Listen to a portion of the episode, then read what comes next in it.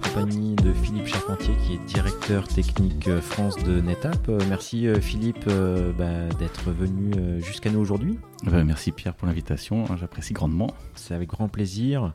Euh, bah, ce que je voulais commencer par te demander, c'était, je, crois que tu, tu m'as dit que tu avais écouté pas mal d'épisodes de CTOs, notamment sur un vélo. Et je voulais savoir si, bah, s'il y avait un épisode, une idée euh, que, bah, voilà, que tu avais retenu en particulier et que tu aimerais mettre en avant Ouais, alors déjà pour préciser, c'est un vélo d'appartement c'est pour me remettre d'une euh, blessure. Et donc effectivement, c'était parfait pour moi pour euh, pendant mes heures sur le vélo de découvrir un petit peu ce monde-là. j'ai découvert ton, ton, ton, émission assez récemment et effectivement, j'ai découvert plein plein de choses. Il y a plein d'épisodes qui m'ont intéressé. Euh, déjà par rapport à des clients, euh, évidemment, euh, ce que je peux apprendre de ce qu'ils font et du coup comprendre un petit peu comment ils fonctionnent et comment je peux les intéresser. mais de manière générale, ce qui m'intéresse beaucoup, c'est la partie infrastructure. et j'ai été assez surpris en fait que dans la plupart des podcasts, tes interlocuteurs, ils ont très souvent un rôle orienté sur les sur les stacks logiciels, sur les sur les choix en termes d'outils de, développement et l'infrastructure, j'ai l'impression souvent que c'est le, le, petit détail, la dernière roue du carrosse.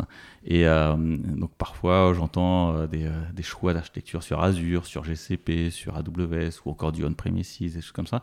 Et, donc forcément ça m'intéresse particulièrement parce que c'est mon métier. mais voilà, donc chacun a des, petits sujets qui m'intéressent plus que d'autres. Il y en a qui sont plus sur, la sécurité, donc ça j'adore aussi. Puis après, il y en a d'autres qui, sont, qui ressemblent plus à mon métier, hein, parce qu'il y a 15 000 métiers de CTO.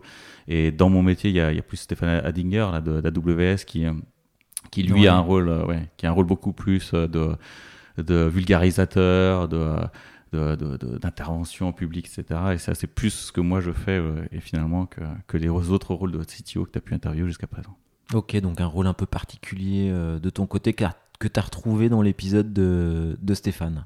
Exactement, exactement. Mais ça n'empêche pas que euh, les CTO que tu interviews, ce sont ceux que moi je rencontre. je te dis, c'est parfait comme, euh, comme taupe là, pour, euh, pour que je comprenne bien comment il fonctionne. Bon, et eh ben écoute, parfait.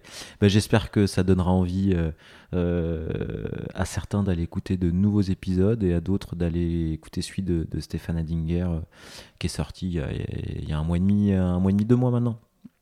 Oui, un petit peu moins, je crois. Mais bon, tu connais certainement mieux ton planning. Oui, et puis euh, en fonction de, quand sortira le tien, on sera déjà ah peut-être dans le futur. D'accord. bon, en tous les cas, je te remercie pour ce, ce témoignage.